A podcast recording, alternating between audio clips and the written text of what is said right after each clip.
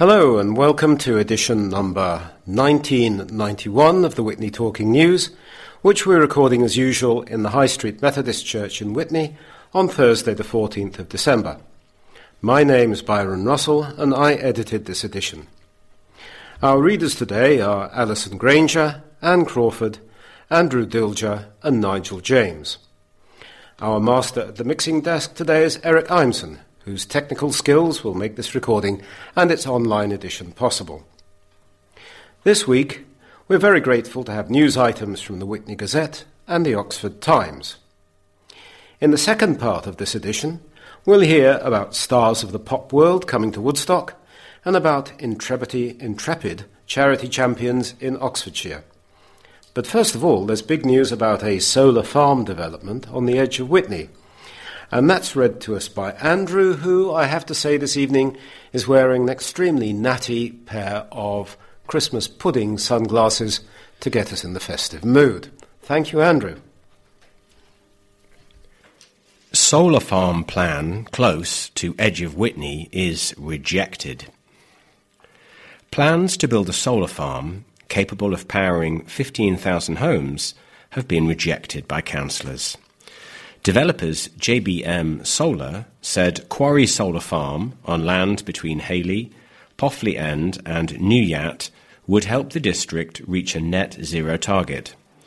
But West Oxfordshire District councillors voted unanimously against the scheme, saying its detrimental effect on the historic rural landscape and the valuable recreational area would outweigh the benefits. The authority also said the application lacked information on wildlife and biodiversity impact. The development was being proposed for University Farm land in Witney Road with a two kilometre cable route to be connected to a substation in Witney. The facility would have been accessed from New Yatt Road. It would have occupied about 10% of the Hailey parish, according to its parish council.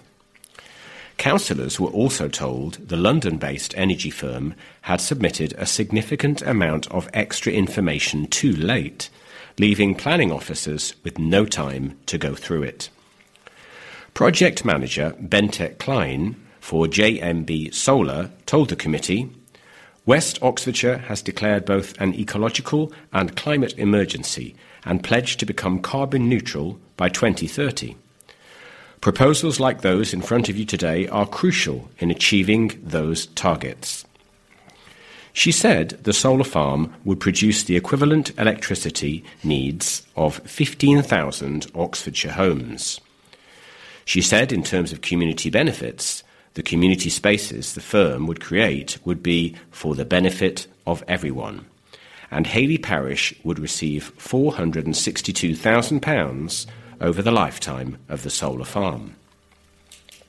Ward member for Northleigh, Harry St John, raised concerns about construction traffic going through the village 38 two way movements in one day.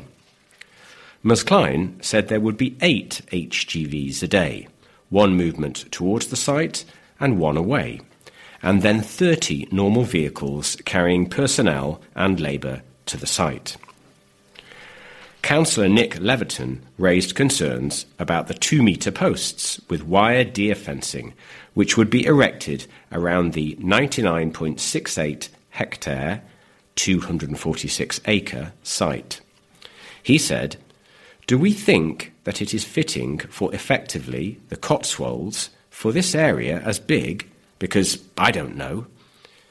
Green Party councillor Andrew Prosser said further information was needed on mitigations and what ongoing monitoring would be taking place at the site over its 30 to 40 year lifespan, particularly regarding skylarks.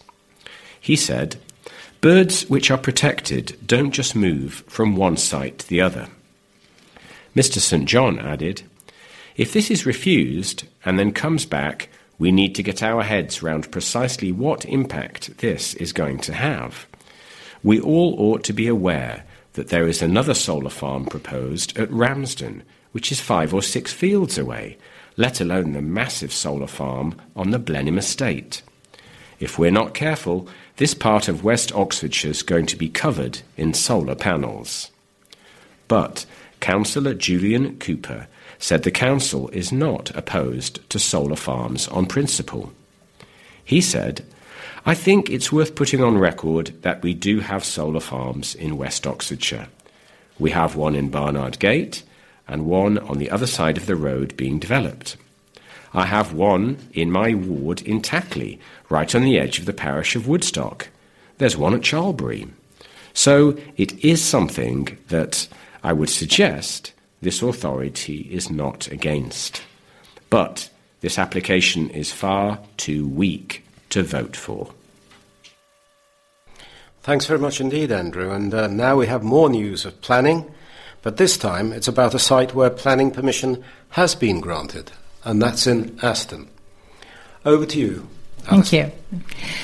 Village dismay as work set to start on 40 new homes.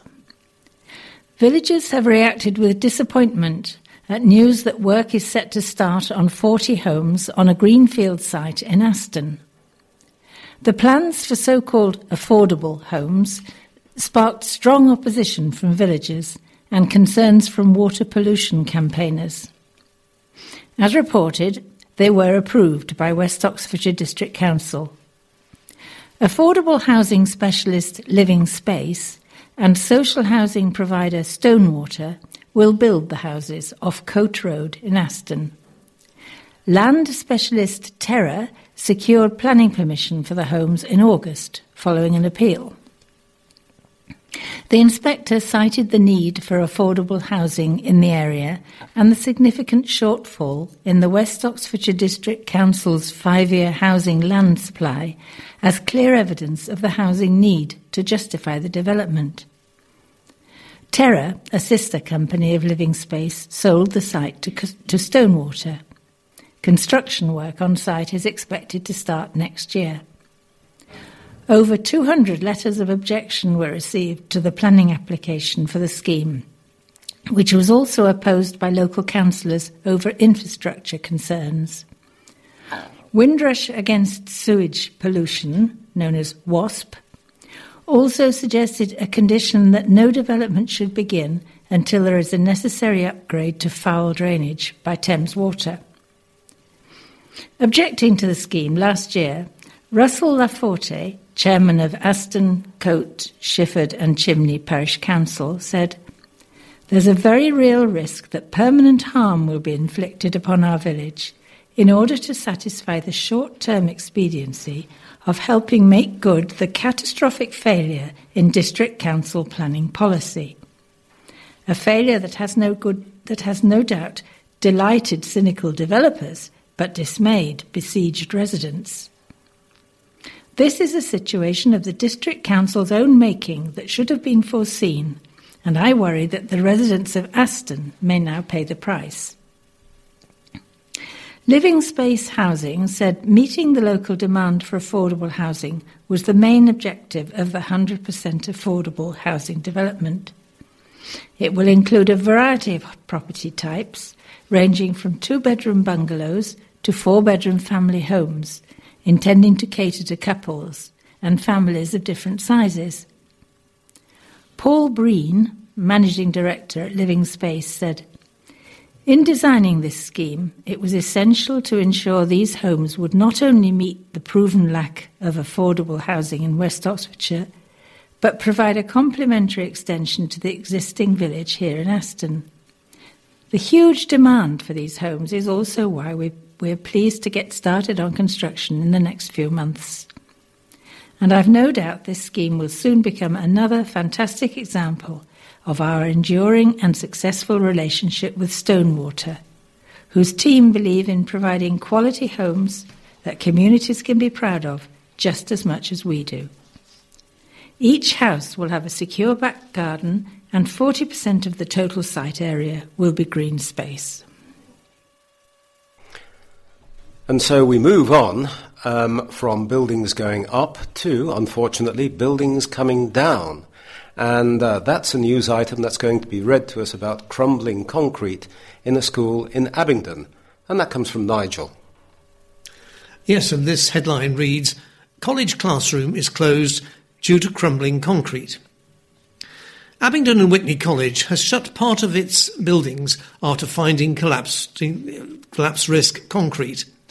The college confirmed a small area of reinforced autoclaved aerated concrete, RAAC, was identified in one of its buildings at the Witney campus, causing one classroom to be closed. Department of Education, DFE, identified the college as one of 17 new cases, taking the total to 231 in England as of November the 27th. The college is operating as normal and an assessment is currently being carried out by structural engineers. The spokesperson said, Following completion of surveys across all our campuses at the start of the academic year, we have identified one small area of RAAC in one of our buildings at our Witney campus. As a result, we have closed one classroom, and there's no impact on the experience of staff or students at Witney and no risk to their safety. Last year, the DFE issued a questionnaire to responsible bodies for all schools in England to ask them to identify whether they suspected they had RAAC. Education Secretary Gillian Keegan told MPs on the Education Select Committee that all responsible bodies of settings with buildings constructed in the target era have now been submitted she said, So we have 100% of the questionnaires from the settings in the target era, and that was the years that could have contained RAAC. All the first surveys are complete. Ms. Keegan told MPs on Wednesday that 231 current, currently have confirmed RAAC. Now, we do expect that there will be some more because as we go back for follow up survey work, we will identify a few more, she said. The Education Secretary added, there will only be probably a handful more cases because it's definitely massively slowed down. The DFE's top official permanent secretary, Susan Acland Hood, told MPs on the committee that 41 settings have now temporary buildings on site. She said, there will still be settings that have identified later in the process that need temporary buildings that won't have had them yet. There will also be settings that didn't need temporary buildings in order to get all pupils back to, into face to face education, but might still benefit from some specialist units in order to make sure they can deliver the full curriculum. Miss Acland Hood added, We've got about 110 schools where we think uh, mitigation is the right approach rather than temporary buildings. And we've also got schools where it may be better for them to share facilities with nearby schools for things like science labs, because the lead time on specialist temporary units is long. And now it's time for one last item in this first round, and it's about a certain news regular who will be familiar to all of you, I'm sure. Now, who could it possibly be? He's all yours, Anne. Yes, I wonder. Jeremy Clarkson has shared a farmer's response criticising a Channel 4 programme pushing Make Beef the New Smoking. The Big British Beef Battle aired on Channel 4 on Friday, 1st of December, and called on the public to eat chicken instead of beef as part of an effort to curb climate change, insisting the climate cost of beef is the highest of any foodstuff. Presented by Adi Adepitan, the programme has been lambasted by farmers and others in the agricultural sector. Although Chadlington's Diddly Squat farm owner, Mr. Clarkson, did not directly respond, he did share a YouTube video from Harry's farm, which claimed UK beef farmers are under attack. He also said British and Irish beef farmers should be celebrated in this country. The UK enjoys almost perfect growing conditions for uh, raising grass fed beef, yet the UK media constantly blame farmers for climate change. In this video, I explain why this is why this is and why the recent Channel 4 documentary entitled The Big British Beef Battle get it so sp- spectacularly wrong. The programme received a one star review from The Guardian, with TV critic Lucy Mangan describing it as stupid, shouty, and patronising. Tony Goodyear, spokesman for the Association of Independent Meat Suppliers, added When the programme in question is described by The Guardian as shoddy and an insult, I can only conclude that a period of absence from our TV screens resulted in this presenter, Adi Adepitan, taking Channel 4's cue to as their patsy in a conversation about beef farming and climate change, about which he clearly knows little. Give somebody a megaphone, and you can almost guarantee that they will make a fool of themselves. Mr. Clarkson is known for being the owner of Diddly Squat Farm, that features on the beloved Clarkson Farm. Clarkson confirmed last week that the show had been renewed, posting on its X account, formerly known as Twitter.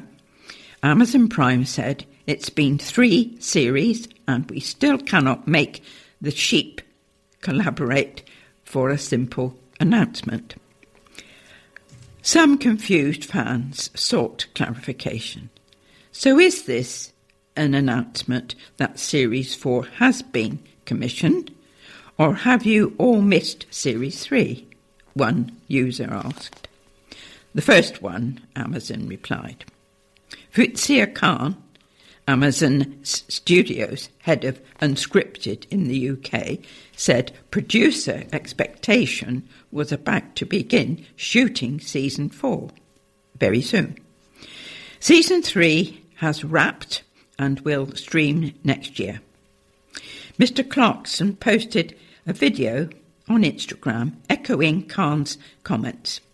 The fourth series of Clarkson Farm is coming, he said. Even supermodels have their problems.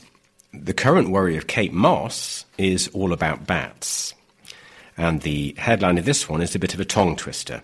Kate battles bats in party barn plan. Supermodel Kate Moss must make plans for late night bats and barn owls before she can convert two outbuildings into a party barn and guest accommodation. The model, 50, was well known for partying but left London to move to West Oxfordshire full time in 2021. She bought the Grade 2 listed farmhouse in Little Faringdon near Lechlade in 2011 for £7.25 million, according to the Daily Mail. Ms. Moss was given permission to convert the derelict stables and an outbuilding used as a studio, storage, and workshop in 2016, but work has not yet started. She proposes to convert the stables into an entertainment area with a lounge, cinema, and 12 seat dining room. A small lean to extension at the end will create a den and occasional sleeping space. There will be simply glazed screens between the existing posts, and these will have shutter style doors in front which can be closed when the building is not in use. The guest accommodation will have a billiard room. Aberley Design Limited states the external design will create an enhancement to the host Grade 2 listed building and to the village in general. In October, West Oxfordshire District Council gave consent to delay the deadline for an updated bat survey and, if required, a revised bat mitigation strategy until the start of above ground works to allow ground works to begin. A report by CTM Wildlife said a survey of both buildings in July 2023 showed no signs of bats, however. The buildings and conditions mean the stables could be used by the protected brown long eared bat, common pipistrelle, and whiskered bat. Barn owls have also been found in the stables. WODC said pre works A lighting design strategy must be submitted which will show where external lighting will be, including the type, so that it can be clearly demonstrated that areas to be lit will not disturb or prevent nocturnal species using their habitats.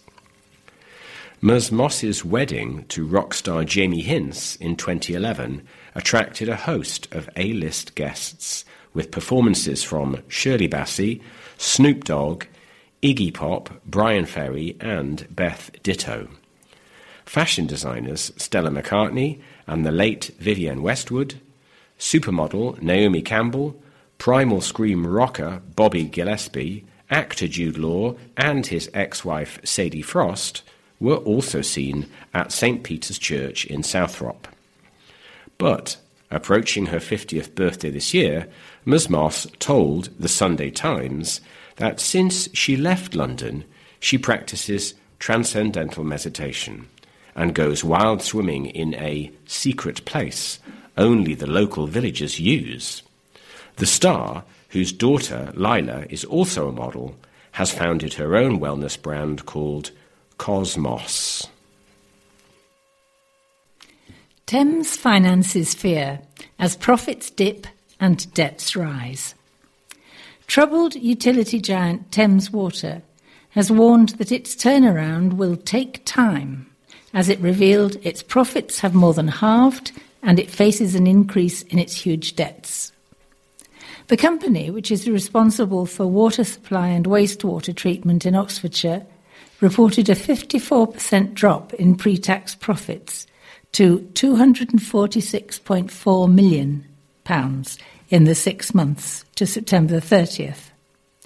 Revenues rose 12% to £1.3 billion, but it spent a record £1 billion on improving its network. The results also revealed its debt pile swelled by 7% to £14.7 billion. Concern over Thames's financial strength earlier this year led to speculation it might be taken over by the government.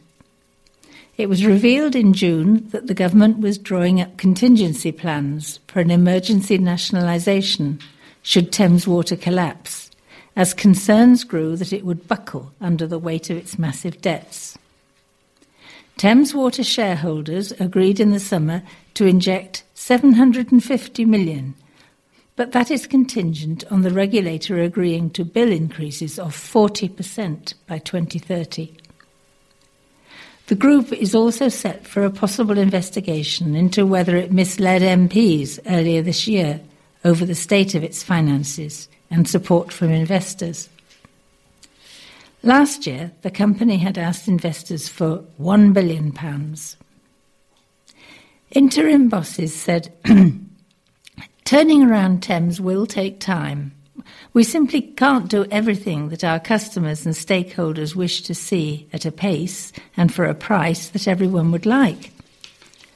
We will continue to make the tough choices required to deliver what matters most to our customers and the environment.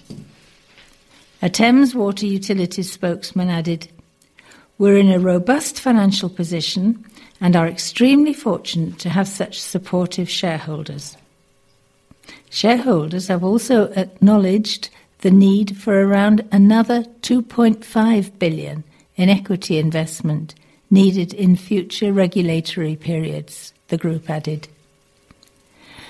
The water supplier's former boss, Sarah Bentley, stepped down abruptly in June amid concerns over the firm's financial security.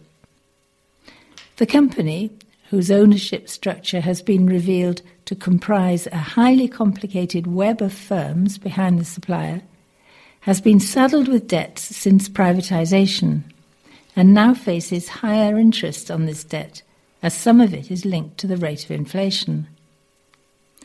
Auditors of Kemble Water Holdings, the main company behind Thames Water, have also warned it could run out of money by next April if shareholders don't pump in more cash.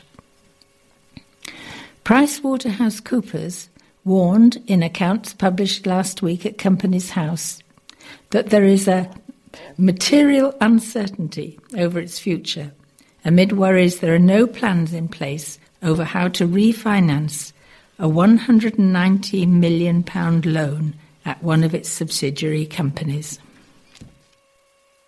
The next item is headlined Dad's Battle with Cancer in Plea for Research Funding. An Oxfordshire dad is pleading for more brain tumour research funding after undergoing a third operation. Craig Leach, a Witney resident diagnosed with brain cancer in May 2022, initially experienced recurring severe headaches. The 36 year old's symptoms were wrongly diagnosed as depression weeks after the news that he and his wife, Janin, were expecting their second child. Mr. Leach said, The doctor hinted I may not be as happy about the news of another baby as I was making out. However, Janin and I had been trying. I was over the moon, which made the suggestion that I was suffering from depression hard to believe. Following a CT scan revealing a fist sized brain mass, Mr. Leach underwent a nine hour debulking surgery and was diagnosed with a grade 3 astrocytoma. This type of cancer typically gives patients a three to five year survival prognosis from diagnosis date.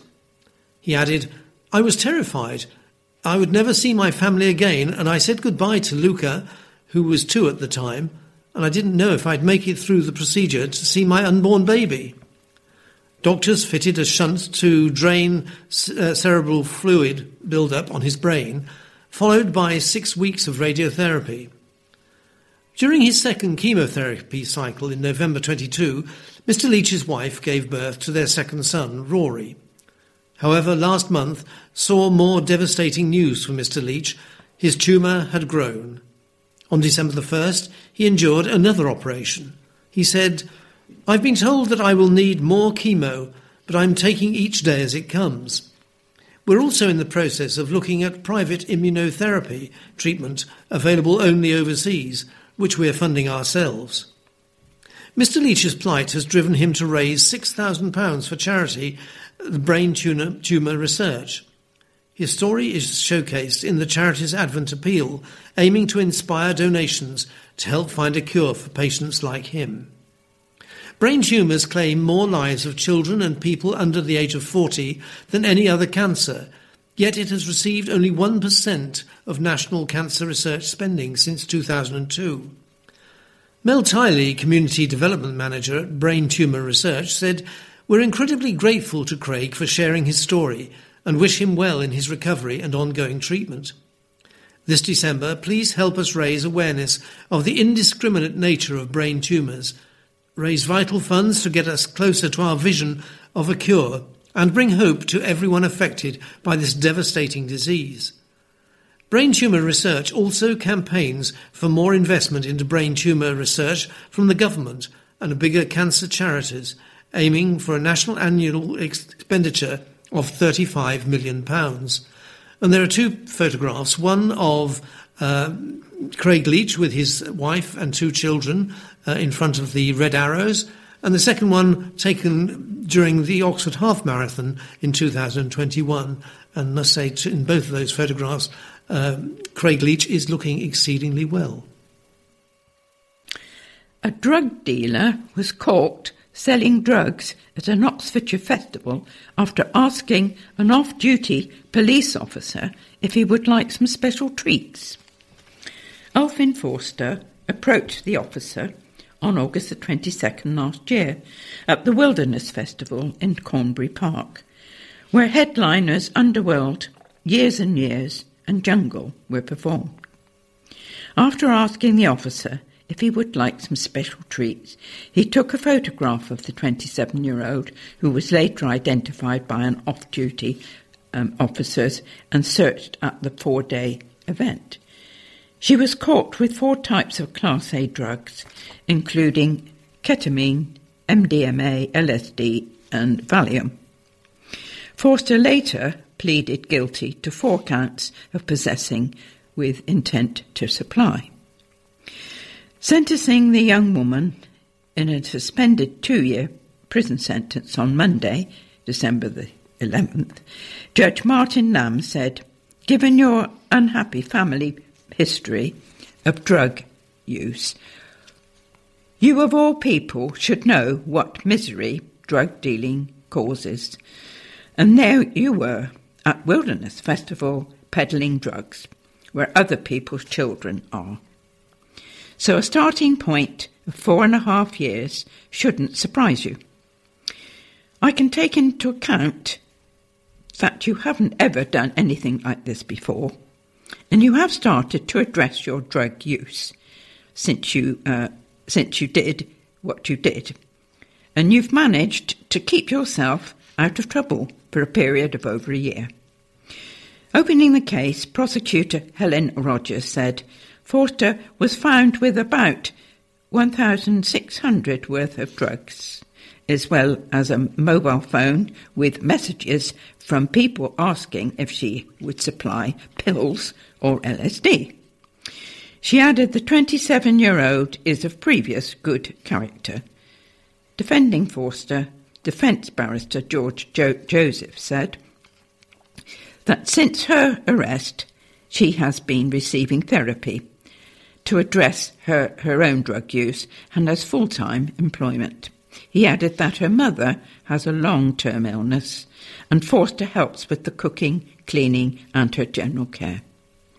The likelihood is this will be the first and the last time she will be in court, said Mr. Joseph. She's now free from drug use, has been for quite a significant time now, and she's done all that without support from others. As well as her suspended sentence, Forster of Devonport Place, Worthing, West Sussex, will need to complete 20 rehabilitation activity days and will have to pay £425 in court fees. She will also be made subject to a curfew from 10pm to 5am, with the exception of emergency care for her mother. And the headline of this one is A Lack of Cashiers at a Revamped Superstore. Shoppers have been disappointed at the lack of cashiers at a refurbished supermarket, meaning self checkout was the only reasonable option. Sainsbury's Witney reopened at the end of November following a refurbishment. New lines in the store include a kitchen deli, new cheese and charcuterie displays, and an upgraded sushi counter. There is also a new Starbucks cafe inside the supermarket.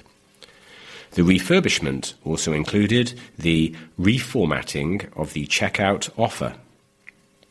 There are now just six serviced tills, alongside 23 self service tills. There are eight self checkouts for customers doing a smaller shop and using baskets, nine larger self checkouts for customers doing a larger shop using trolleys, and six smart shop checkouts. It proved a divisive issue on social media. While some shoppers preferred to scan their own shopping, others were mildly frustrated to find there were so few cashiers available. One joked on Witney Spotted Facebook page I got kicked out of Sainsbury's this morning. The manager asked me what I was doing in the break room. You don't even work here. I said, I just finished using the self checkout, so clearly I do. The post received 644 likes. Another customer posted, That's quite right. Ask to join the pension scheme also. And a third said, You should have asked for your staff discount. Mind you, they will be charging you to park next also hinting that the supermarket was saving money on staff which may not be passed on, one poster said, The self serve checkouts are great. My shopping bill has reduced dramatically. However, another social media user welcomed the self scan option, as long as it works properly.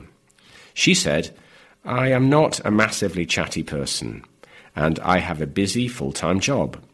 I am not someone whose only social contact is via shopping, but there is often one poor person trying to whiz around fixing the scanning issues.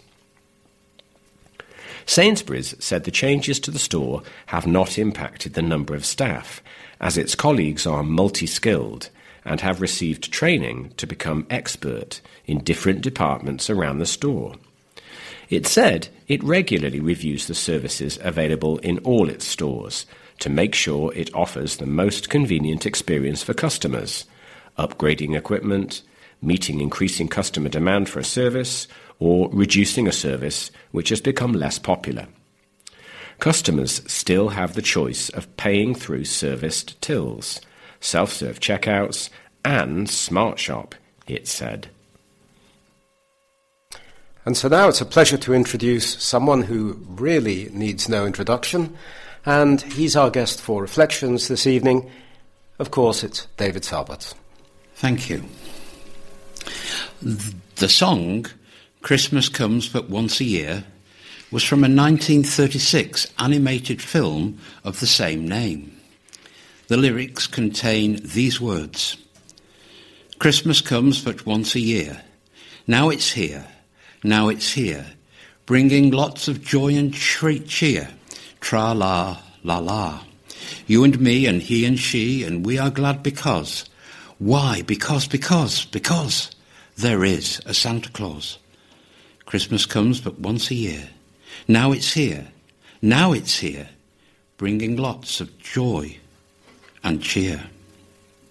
Many people, though, are really pleased that Christmas does indeed come only once a year, especially as Christmas does seem to start very early in the retail field. But having said that, it is a very important part of their business.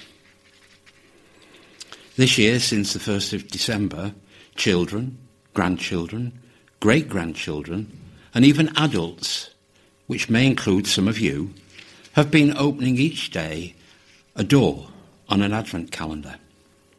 For many, there will have been, and behind the doors waiting to be opened, a treat of a tiny piece of chocolate. Although I have seen large Advent calendars this year, one struck me very much. It was one containing Lindt chocolates, and they were the usual size. When I was growing up, and I imagine for most of you, and it was also the same for our sons, if you had an advent calendar, it did not contain a chocolate treat. Usually it was a picture reflecting something relating to Christmas. A star, perhaps, or a Christmas tree, or a nativity scene, and occasionally there would be a text written telling part of the Christmas story. One such text might have been from the book of Isaiah in the Bible, where we find these words For a child has been born for us, a son given to us. Authority rests upon his shoulders, and he is named Wonderful Counselor, Mighty God, Everlasting Father, Prince of Peace. These beautiful words seem to have a particular resonance as I began my Advent and Christmas preparations this year. The world is surely desperately in need of a wonderful counselor and a Prince of Peace at this point in its history. Slade's Christmas song says this Although now, so here it is. Merry Christmas. Everybody's having fun. Except maybe not everybody is. Christmas can be a lot of fun, but not for the people of Ukraine, Russia, Palestine, Gaza, Israel, and other places around the world where fighting is taking place. It's not fun either for the more vulnerable in our society, like older folk or others who are on their own, those struggling with mental health issues, or people putting on brave faces through family breakups? What about those people living on the streets? Then there are the families of over, of over 4 million children in poverty. And if they and others rely on food banks to get to the end of the month, Christmas can be a bit of a nightmare. So maybe not everyone's having fun. But perhaps what the world needs to know, and perhaps we need to remind ourselves of, is that at Christmas we celebrate Emmanuel, God with us. Wherever we are, however we are feeling, whatever we are going through. Christmas isn't actually about the fun.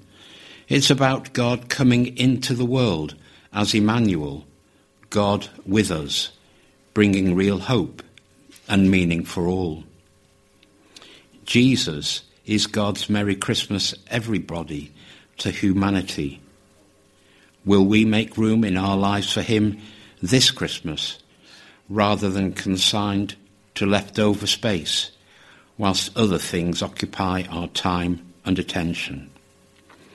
May God bless you and those whom you love this Christmas. And amidst the celebrations, remember that Jesus Christ is the reason for the season. Thank you very much indeed, David, for those very timely and thoughtful words of reflection this evening. Thank you. And now it's time for the editor's piece, and I guess it's no surprise that this week we have a Christmas theme. We're going to turn to that staple of Christmas Day radio and television, the Monarch's Christmas broadcast. We'll look at why, when, and how it came about and you'll be able to listen to the very first one ever. The Christmas message was started by King Charles's great grandfather, King George V. King George had reigned since 1910, and the BBC had a regular radio broadcasting service since late in 1922. But it was not for another decade that the King first delivered the first Christmas message. In fact, the BBC had approached him in 1922, shortly after the establishment of the organisation and the launch of the first regular BBC broadcasting service in November of that year. Sir John Reith, the powerful chair of the corporation, who has been considered the founding father of the BBC, approached the King about making a short broadcast. At first, King George declined. He believed that radio was designed for entertainment and election speeches. However, Queen Mary later came to believe that it would be useful for the king to speak to the empire, as it was then, via radio. So in 1932, the king finally agreed to make a short broadcast. The original idea for setting the broadcast Christmas was for John Reith's, in order to launch the BBC World Service, though back then it was known as the Empire Service. Sir John's idea was to reach as many people as possible in what was then the British Empire, and Christmas seemed the best time to do it. The King visited the BBC in the summer of 1932 to learn more about the new medium and agreed to take part. And so, on December the 5th, 1932, King George V spoke on the wireless from a small office at Sandringham. Two rooms at Sandringham were converted into temporary broadcasting rooms. The microphones at Sandringham were connected through post office telephone landlines to the control room at Broadcasting House.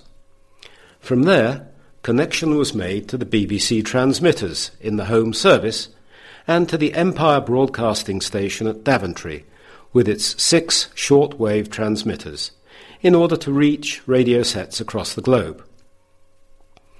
For the 1930s, it was a hugely complex technical process, but it worked. The time chosen was 3 p.m., the best time for reaching most of the countries in the Empire by short waves from the transmitters in Britain, and of course, it's still the time used today.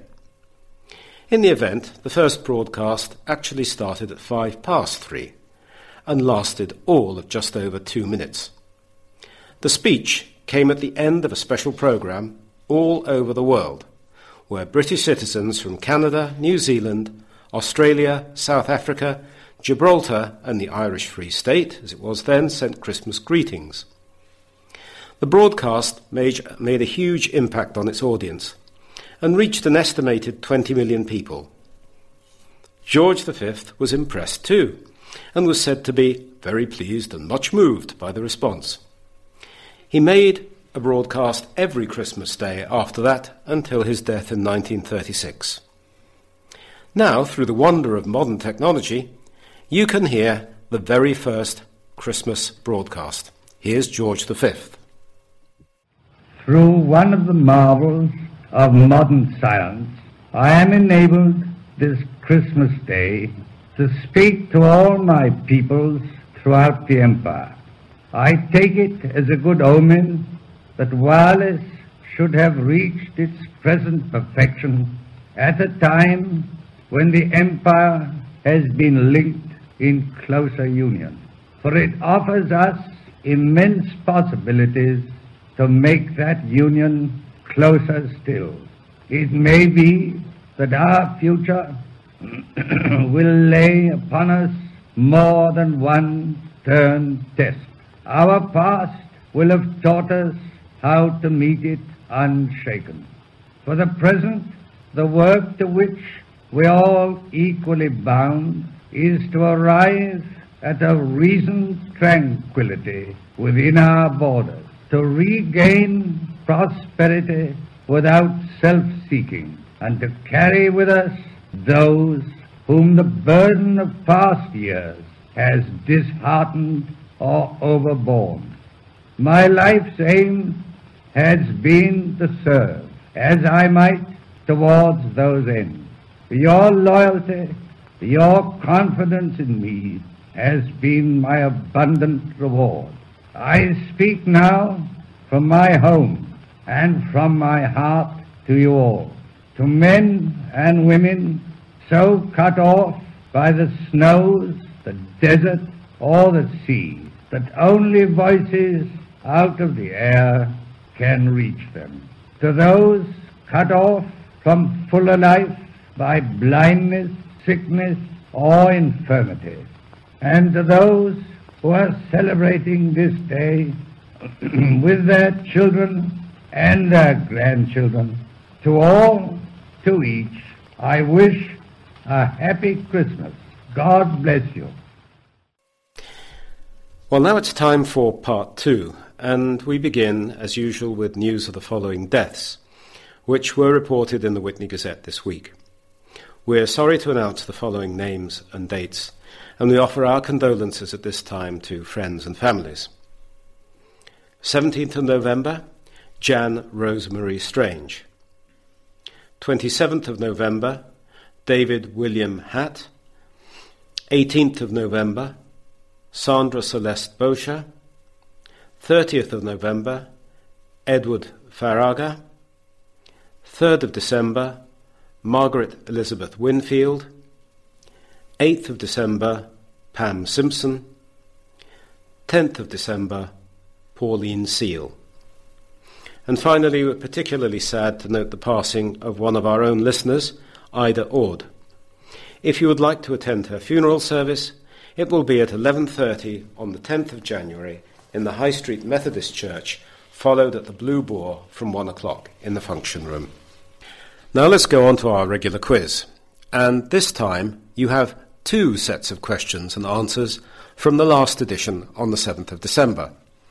Good luck to you and to all our readers. Here's the first set. 1. When did December become the month in which the birth of Christ is celebrated? Was it 4th century AD, 10th century AD, or 15th century AD? Fourth. It was the fourth. It was the fourth, indeed. Now, number two, which archangel visited Mary to tell her she'd give birth to Christ? Gabriel. Gabriel. Yep, Archangel Gabriel. Which gospel has the fullest account of the Nativity? Luke. It's, it's Luke, actually. Yep. Thank you for that. Which saint and this is question number four, first set up a crib scene? Was it Joseph, Francis, or Nicholas? Francis. It was indeed Francis, yep. And number five, when is the Feast of the Annunciation? It's in March. It's the 25th, 25th of March. Now, the last time, Bridget, who was the editor last week, also set an alternative quiz for those, as she says, who don't celebrate Christmas but enjoy the holiday and the goodwill. So here it is. Question number one Which continent is the original home of the turkey? America. It- it's America, yeah. America. Number two, what is a Christmas box?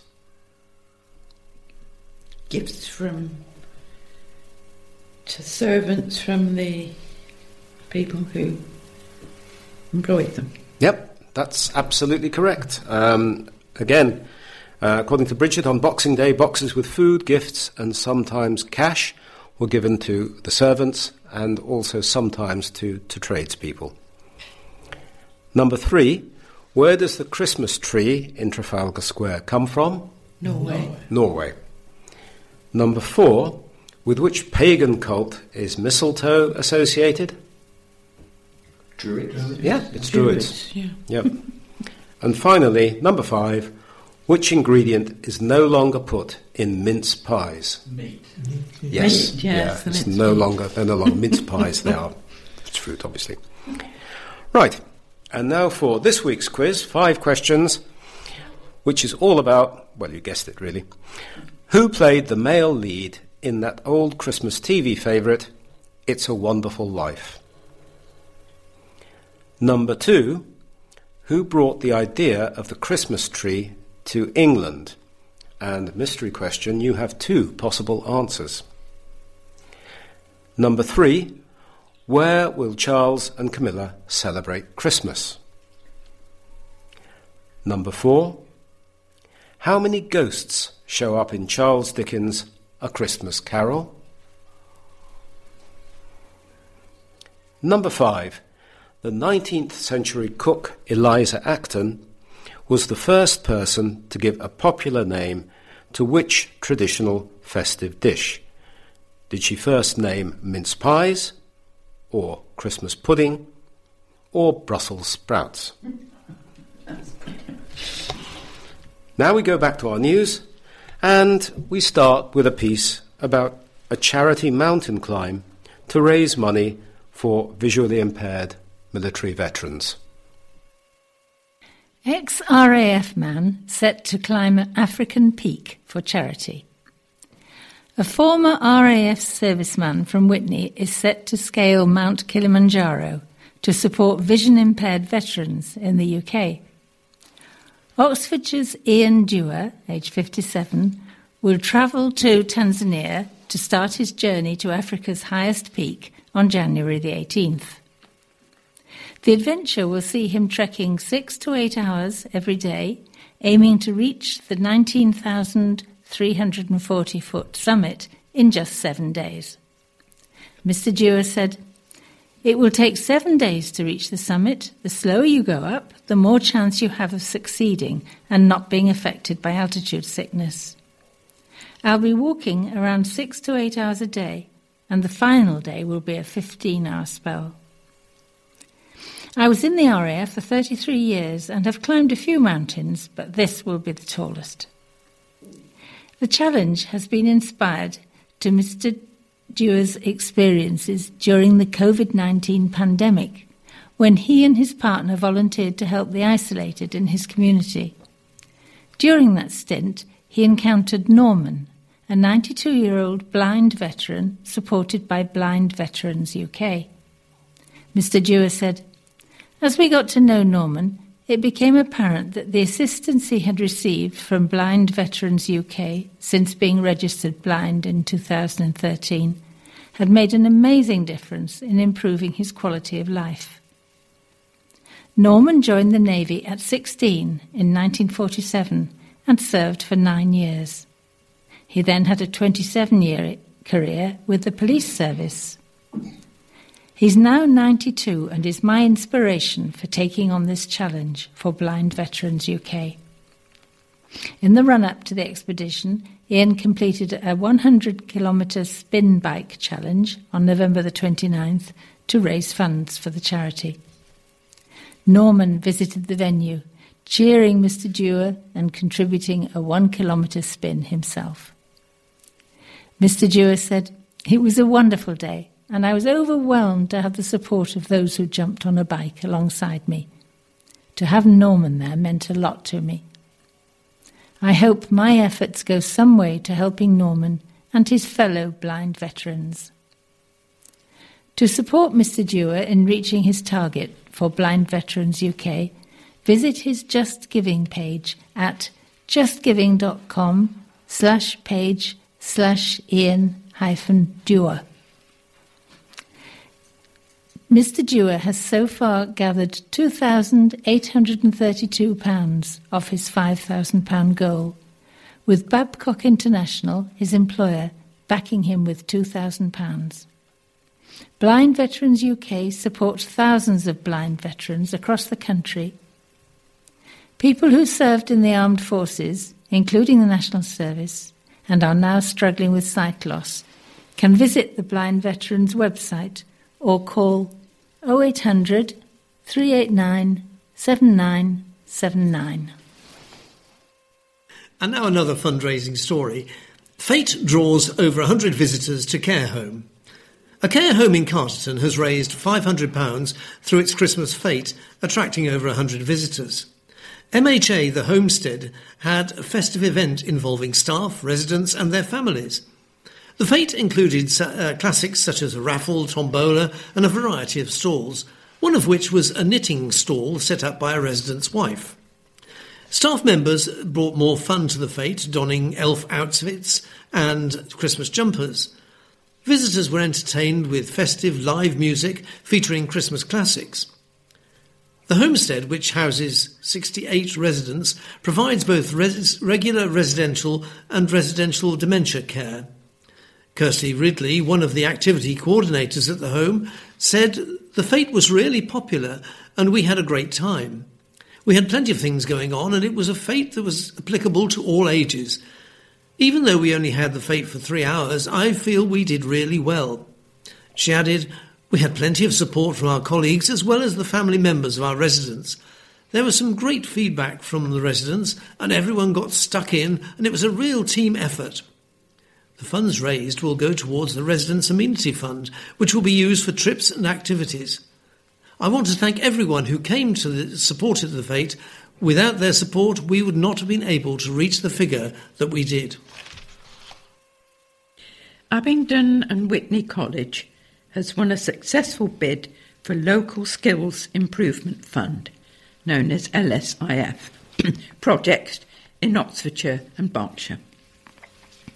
The college, in partnership with seven local institutions, will now start delivering a range of skills development programmes for the county's businesses and communities. The colleges have jointly acquired £5 million, £2.5 million for each of the counties, to create, create, deliver, and resource a variety of courses to cater for um, the county's future needs. The enterprise's aim is to en- enhance the skills of those currently in employment, covering areas such as green construction skills, electric vehicle maintenance, advanced digital skills, and robotics. These plans are part of the government's ongoing blueprint for reaffirming the technical skills system to better address the the funds of local, the needs of local labour markets. Local Skills Improvement Plans, LSP, LSIPS, have also been introduced, developing with the Thames Valley Chamber of Commerce in Oxfordshire and Berkshire, who has uh, informed the LSIF bid to the Department for Education. Jackie Cannon, principal of Abingdon and Witney College, said the LSIF projects provide an excellent opportunity for the local FE colleges to continue working collaboratively on developing and delivering training solutions to local skills needs. And back on the charity tip with this one. The headline is Pair to take 2,650 mile charity hike. A teacher and her partner are embarking on a 2,650 mile hike from Canada to Mexico and are hoping to raise money for charity.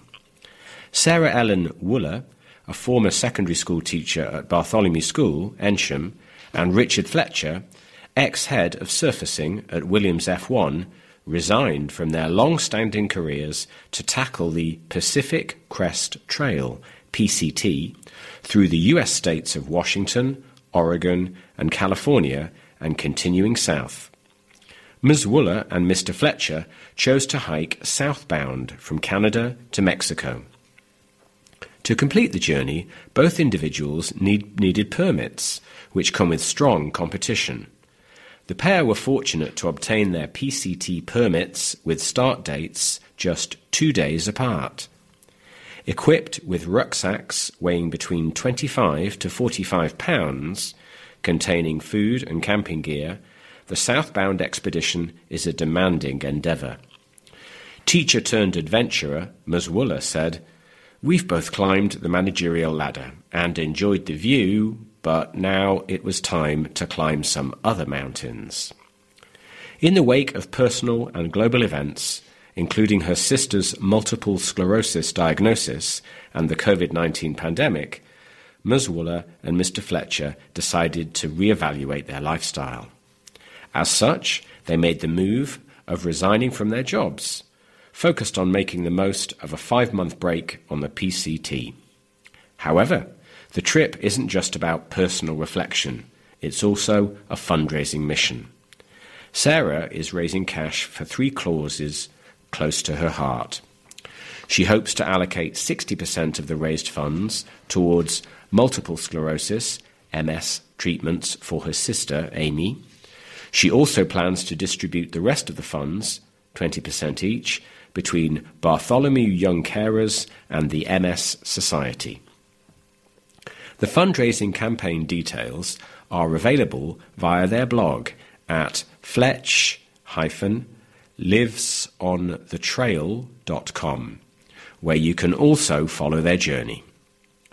Having started on June the 26th, 2023, Ms. Wooler and Mr. Fletcher have only 180 miles remaining on the challenging trail. According to the Pacific Crest Trail Association, between 15% and 35% of hikers successfully navigate the 100 marathons in length trail. This massive undertaking is equivalent to Mount Everest's ascent 16 times and involves risks such as severe weather, dehydration, and potentially deadly wildlife. Mr. Fletcher is no stranger to daunting hikes, having already completed the Appalachian Trail, a total of 2,183 miles in 2014. With only 5% of PCT cho- hikers choosing the southbound route, the couple's venture is an extraordinary feat. Supporters can follow their journey and make a donation on their blog. And just to remind you, that is fletch livesonthetrail.com. Kiri, age nine, wins Council Chair's Christmas card competition. Nine year old Kiri has won a competition to design an official Christmas card for West Oxfordshire District Council.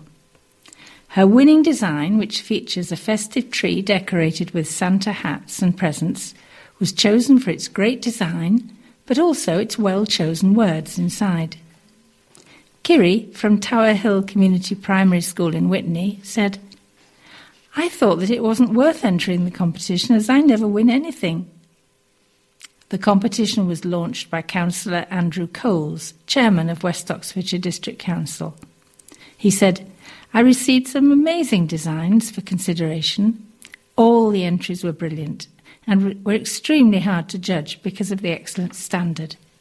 Kiri won the competition for not just a well designed card, but also some very well thought out words we should all consider this Christmas, such as kind, courage, and peace. Thank you and well done to all the pupils who produced such wonderful designs. Kiri received a round of applause from her Townhill schoolmates when Mr. Coates, Coles presented her with a book token for a local bookshop during a school assembly. And I have a lovely photo, a beaming Kiri holding her card together with Mr. Coles, the, um, the chairman, with his mayor's chain round his neck. Energy saving upgrades for more homes. More West Oxfordshire households may now be eligible for benefit from the Homes Upgrade Grant HUG scheme after a change in eligibility criteria. Government backed grant is to, designed to aid homes to become more cost effective and energy efficient. The second phase of the HUG scheme helps owners, occupiers, and private tenants who are living in poorly insulated properties to access free energy saving measures worth thousands of pounds. These measures include insulation, solar panels, and low carbon heating systems.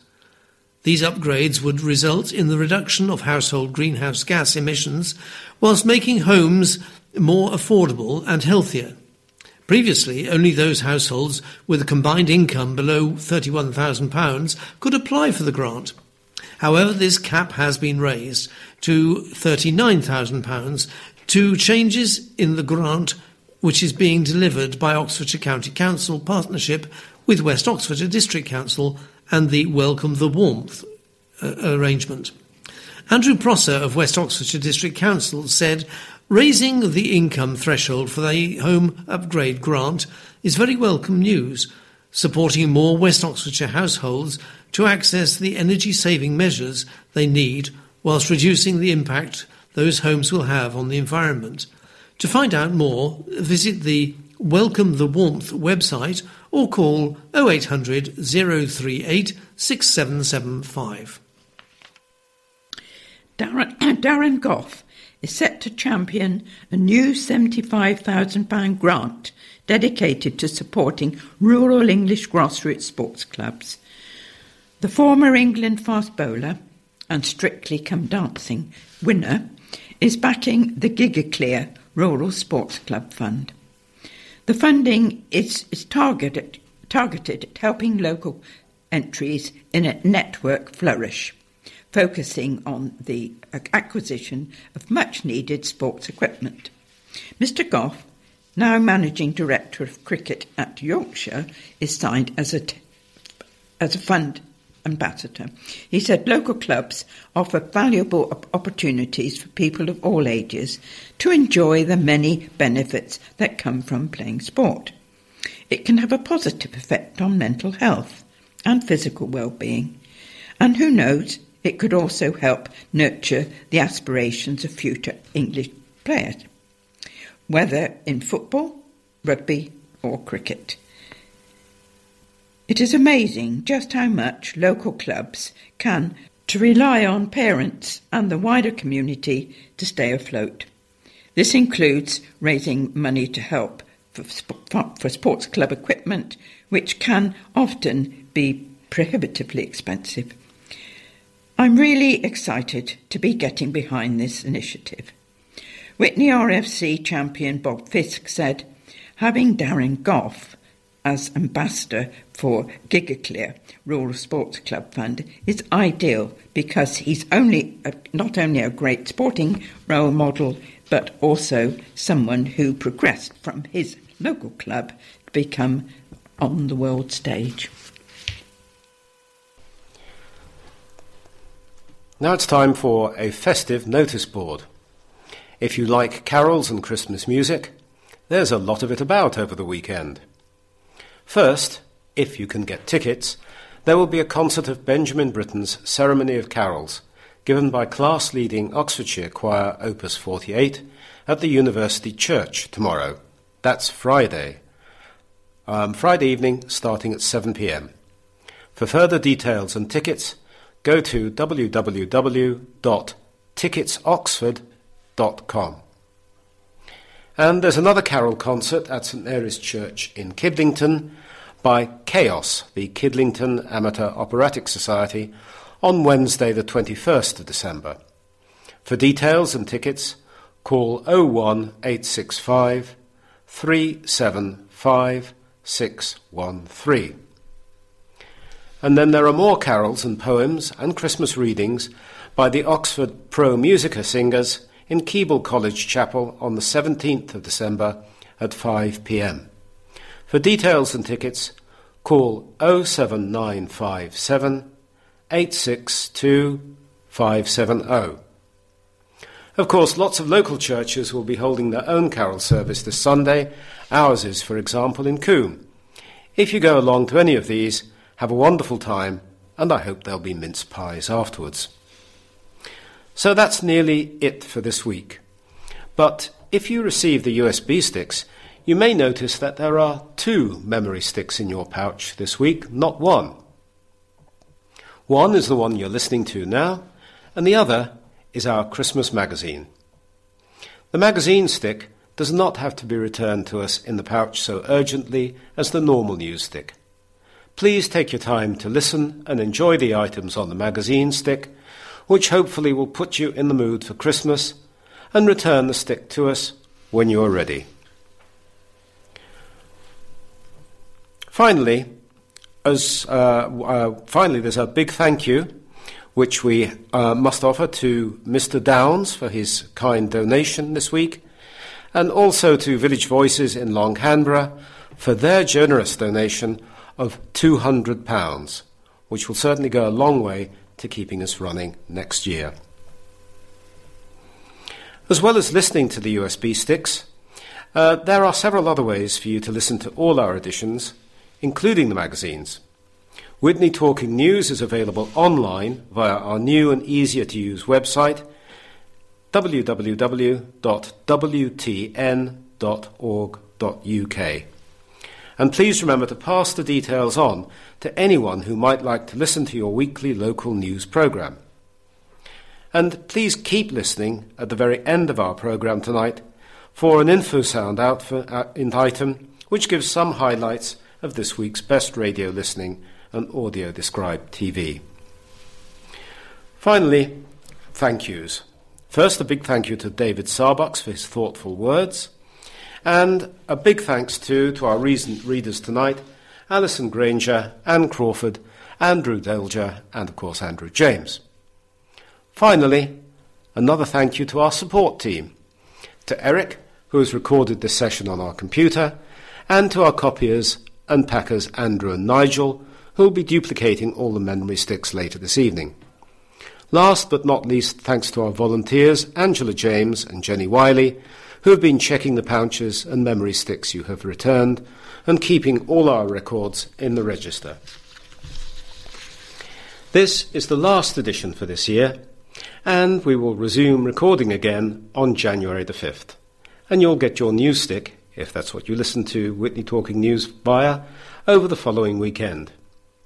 But in the meantime, for all of us here at Witney Talking News, we wish you and your families a very Merry Christmas and a happy and peaceful new year. So, from all of us, Merry, Merry Christmas. Christmas. TNF Soundings. Features from across the UK. Now for a look at some of this coming week's radio highlights, starting with Saturday, December 16th. And this week's Sound of Cinema explores the music of the greatest swashbuckling films from Hollywood's golden age, with music from scores including The Adventures of Robin Hood and The Mark of Zorro. Radio 3 for this, 3 o'clock on Saturday afternoon. In Signal Man, Emlyn Williams reads Dickens' eerie tale of a railway worker who's haunted by a spectre warning him of danger on the line. Radio 4 Extra, 4.45. Well, Julian Barnes reads from his book The Man in the Red Coat, taking us on a rich, witty tour of Belle Epoque Paris via the life story of the pioneering surgeon Samuel Pozzi. Radio 4 Extra, Saturday evening, 6.30. While talking about a revolution is a drama by Sarah Daniels. When Maya unearths new information about her aunt's death and the curious circumstances behind a car crash that happened more than 40 years ago, she becomes determined to find the truth. What she discovers opens up a murky world of radicalisation and revenge. Radio 4 for this one, 9 pm. On to Sunday, December 17th, and much of the programming on Radio 3 is taken up with Christmas around Europe a feast of concerts of seasonal music broadcast from around Europe in the European Broadcasting Union's annual Christmas Music Day.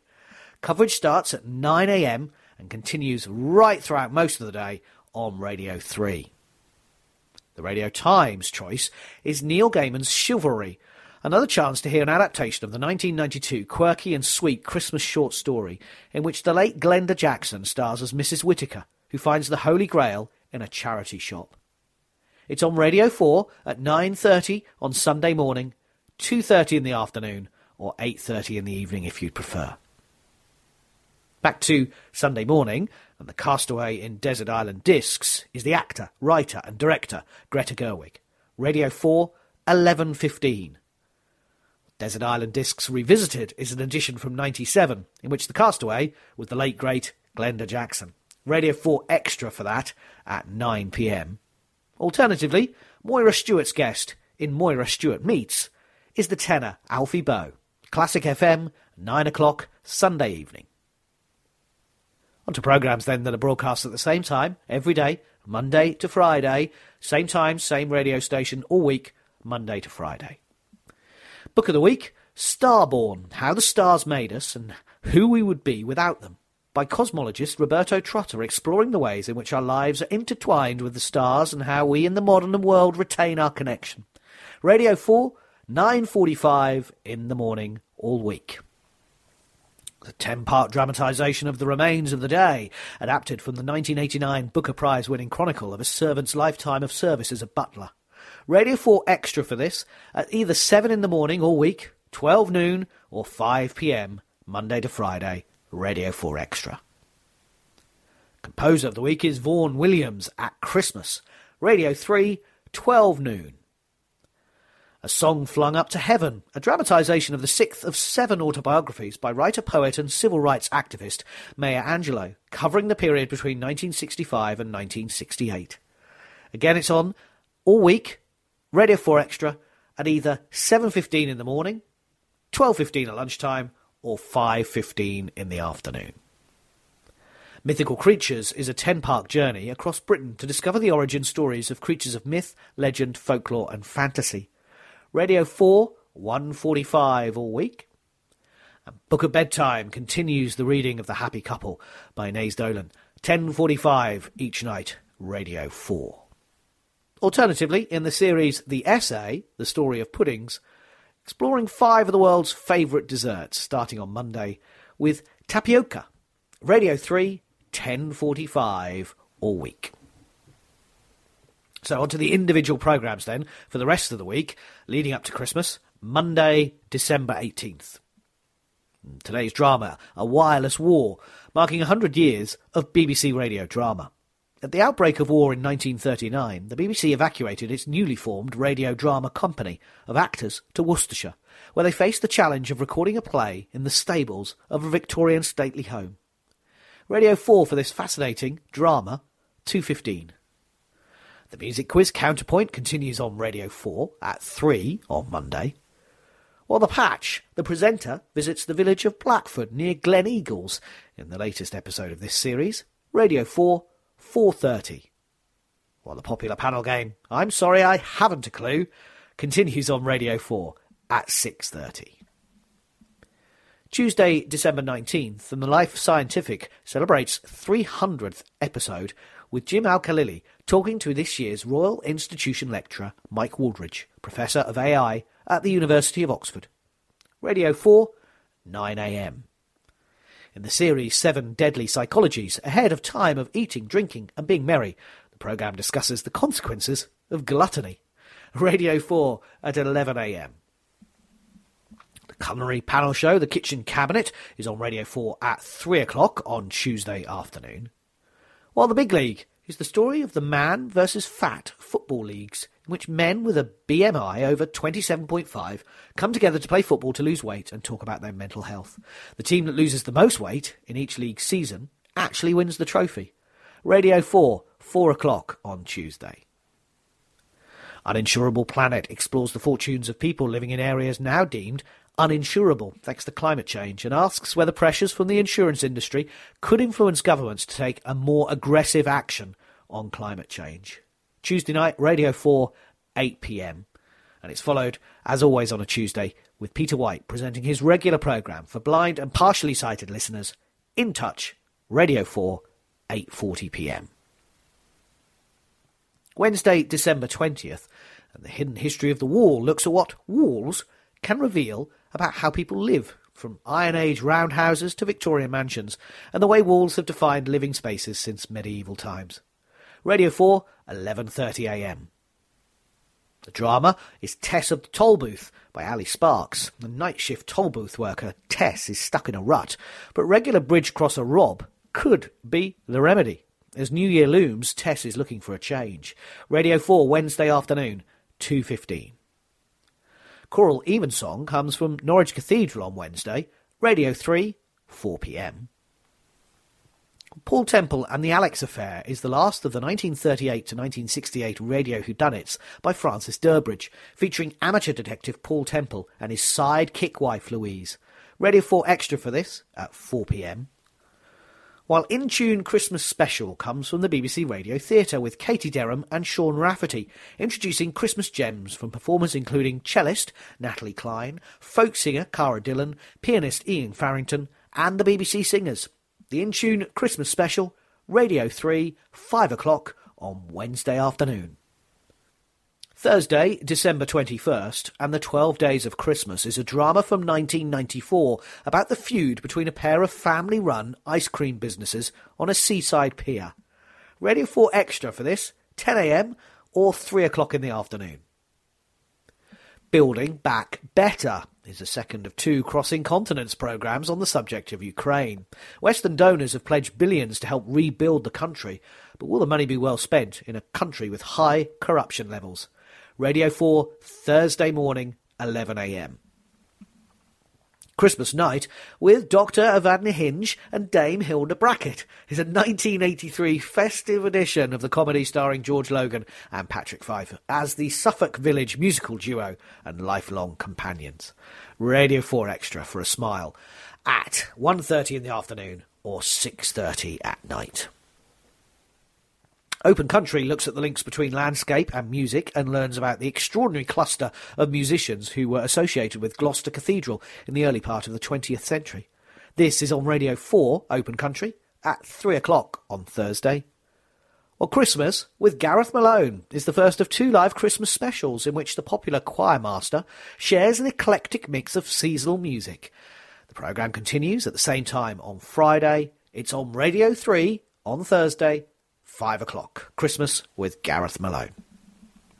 And lastly, Friday, December 22nd, Juliet Stevenson stars in a dramatisation of P.L. Travers's short stories about Mary Poppins. Radio 4 Extra at 10am or 3pm. Gardener's Question Time features Christmas themed questions from the archive on Radio 4 at 3 o'clock. In The Great Chocolate Murders, Obsession, Bad Drains, Royalty, Murder, and Chocolate all figure in John Fletcher's play based on a true story of a mysterious widespread illness in 19th century Brighton. Ready for extra for this at 4 o'clock. In the series Screenshot, Double Acts explores the origins, legacy, and evolution of the double act across film and TV, both in front and behind the camera. Radio 4, 7.15 on Friday. It's followed by the news review of the year, a special episode of the Today podcast in which Amol Rajan and Nick Robinson discuss some of the biggest stories of 2023 on Radio 4 at 8 pm. Well, lastly, as we head into the Christmas weekend, Christmas by Candlelight with Zeb Soanes in a concert of festive favourites recorded at St Martin's in the Fields, London. 8 o'clock, Classic FM. That's it. Thank you to Wendy for the highlights this week. May I wish you a peaceful, safe, and enjoyable one of radio listening. TNS Soundings.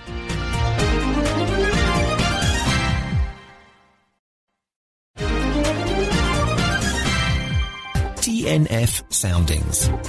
Features from across the UK. Now, for the audio described television programmes for the week starting Saturday the 16th and ending Friday the 22nd of December 2023. Compiled by John and read by Lizzie. So let's start with Saturday. Gordon Buchanan watches as the wolves go hunting. Snowwolf, Family and Me on BBC Two at 11 this morning. The afternoon film today is a spy thriller.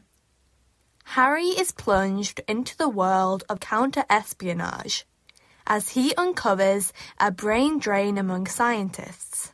The Ipcress file is on BBC Two at one o'clock. How about seeing how Magizoologist Newt Scamander tries to catch and escape magical menagerie? Fantastic Beasts and Where to Find Them is the feature film on ITV1 at 5:30.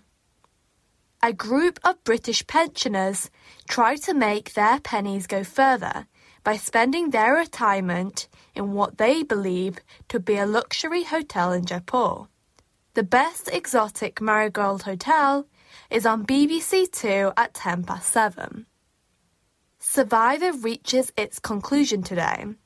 The first part of the finals features a tricky immunity challenge before the 14th person is voted off. This is on BBC One at 6 pm. Then, after Strictly, more of that soon, the grand final of Survivor who can endure the last immunity challenge for the longest time. Someone will walk away with a hundred thousand pounds. Find out who it is on BBC One starting at five past nine tonight. Then in another final, the three remaining couples perform three routines in a bid to become this year's champions. Strictly Come Dancing on BBC One at 7. As the horror of the Normandy landings takes its toll, three brothers lie dead. Captain Miller is sent on a special mission in occupied France to bring the fourth brother, Private Ryan, home, no matter what the cost. Saving Private Ryan is on Channel 4 at 9 pm. On to Sunday the 17th. Find out what key politicians and public figures think in Sunday with Laura Kuenssberg at 9 this morning on BBC One. Bargain Hunt from Nottingham is on BBC One at 12 noon. Following on from yesterday's film, Sunny is worried that one of the new arrivals is a hotel inspector. The second best exotic marigold hotel is on BBC Two at 5.25. There's a massive cast list, including Cher, Rick Astley, Paloma Faith, the cast from Sister Act, and Lucy the winner of Channel 4's The Piano. Also, a celebration of Disney's 100th anniversary and a tribute to Bill Kenwright, who died in October. Royal Variety Performance is on ITV1 at 8 tonight.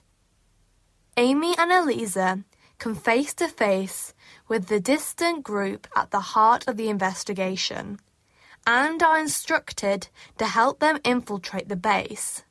Part 3 of Vigil is on BBC One at 9.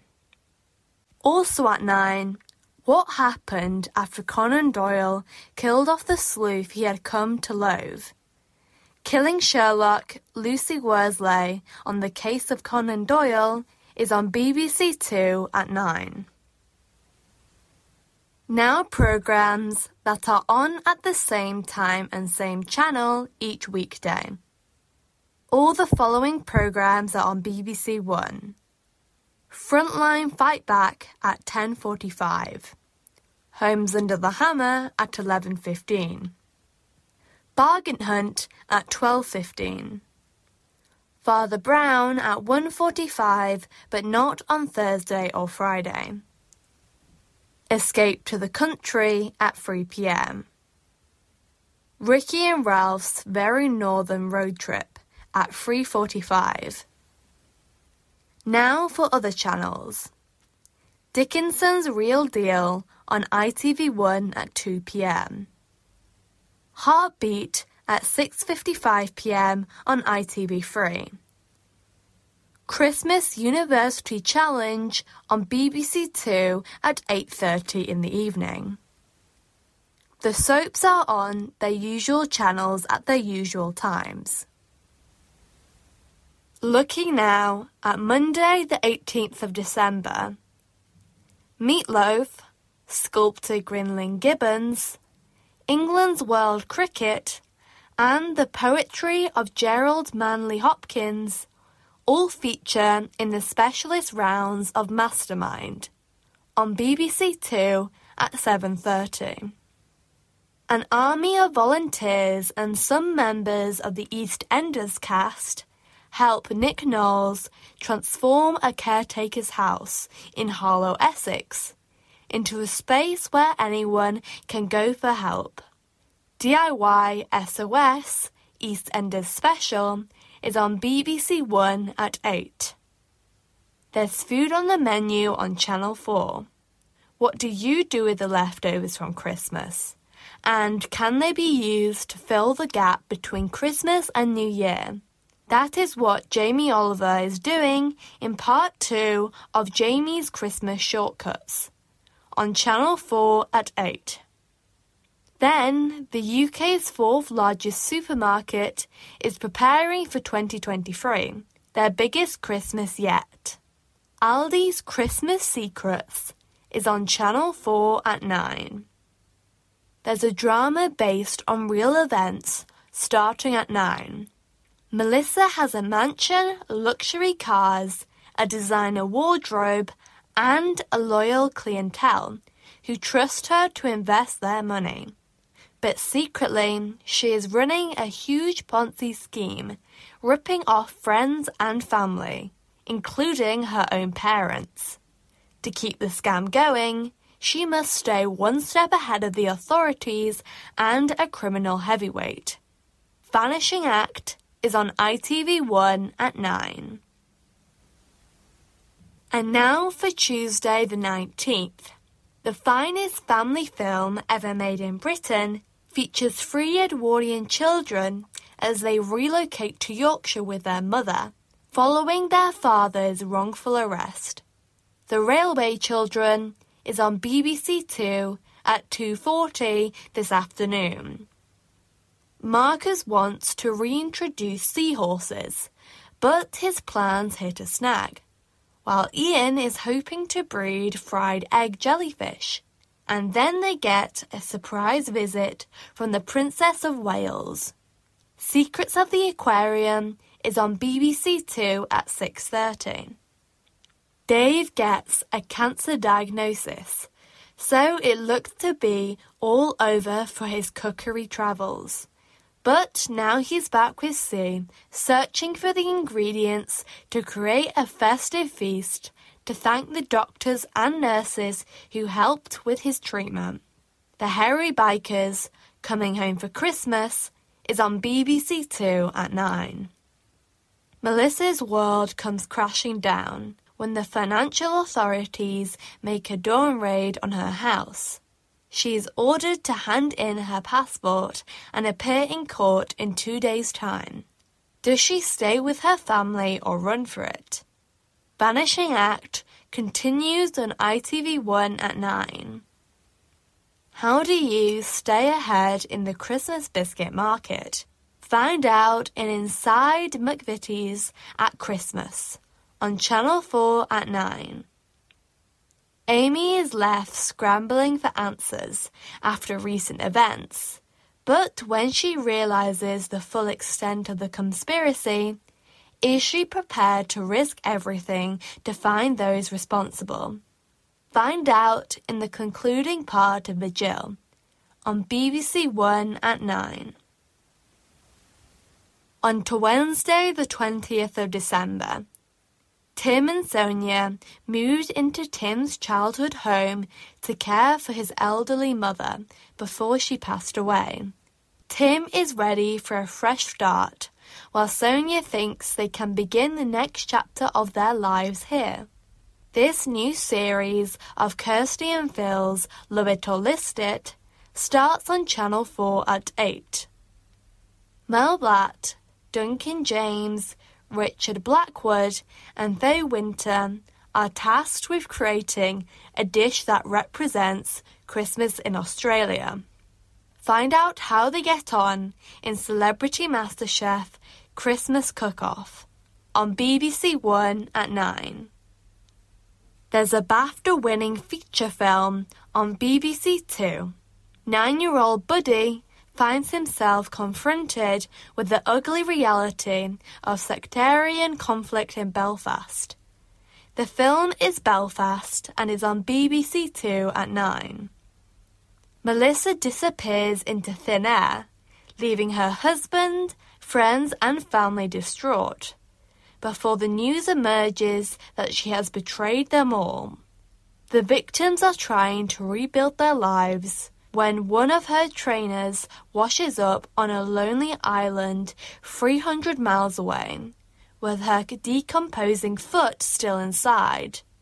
How did it get there? The concluding part of Vanishing Act is on ITV1 at 9. How about ending the day with a swashbuckling fantasy action film? Jack Sparrow embarks on a quest to track down the Trident of Poseidon, only for Captain Salazar to lead an undead crew in revenge against the pirate who killed him, Jack Sparrow. Pirates of the Caribbean: Salazar's Revenge is on BBC One at 10:40. Thursday the 21st.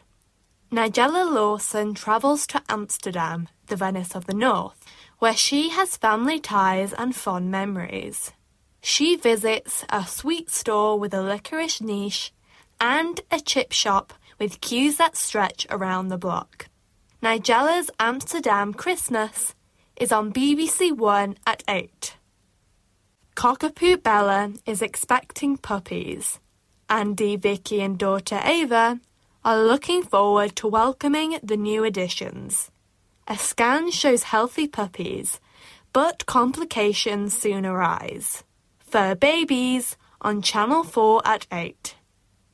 Toyah Willcox, Hamed Animashaun, Kerry Godliman, and Jessica Knappett tackle a twist on a Christmas stocking pattern before they transform puffer jackets into food-themed fancy dress in the Great British Sewing Bee Celebrity Christmas Special on BBC One at 9. Did you watch Vanishing Act? Well, what really happened? The documentary explores the disappearance of the Australian fraudster and examines the plight of some of the victims in this modern day tale of deceit with millions of dollars still unaccounted for.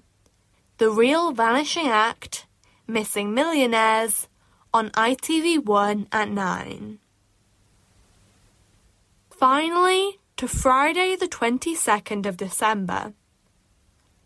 The remains of the largest dinosaur ever found is examined in Attenborough and the Giant Dinosaur on BBC One at 1:45 p.m. Flambeau is incarcerated under suspicion of murder, but he denies everything. The Penitent Man is the first of tonight's Father Brown stories at 8 pm. In the second story, a saboteur tries to stop Kembleford from winning a choir competition. The Celestial Choir is on at 9. Both these programs are on the Drama Channel. Mum wants a classic Christmas, but how to create it? Well, this madcap sitcom might provide the answer. No promises. Here We Go is on BBC One at 8:30.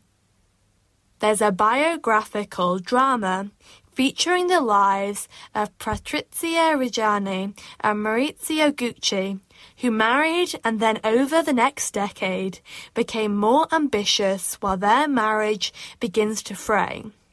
With the Gucci company's fortunes in the balance, events take a turn for the deadly. House of Gucci is the feature film on BBC Two at 9. Michelle invites the neighbours round for a Chinese feast. As they wait for their food to arrive, Eric shares his love for Billy Connolly. Two Doors Down continues on BBC One at 9:30. I hope you find something of interest this week. DNF Soundings.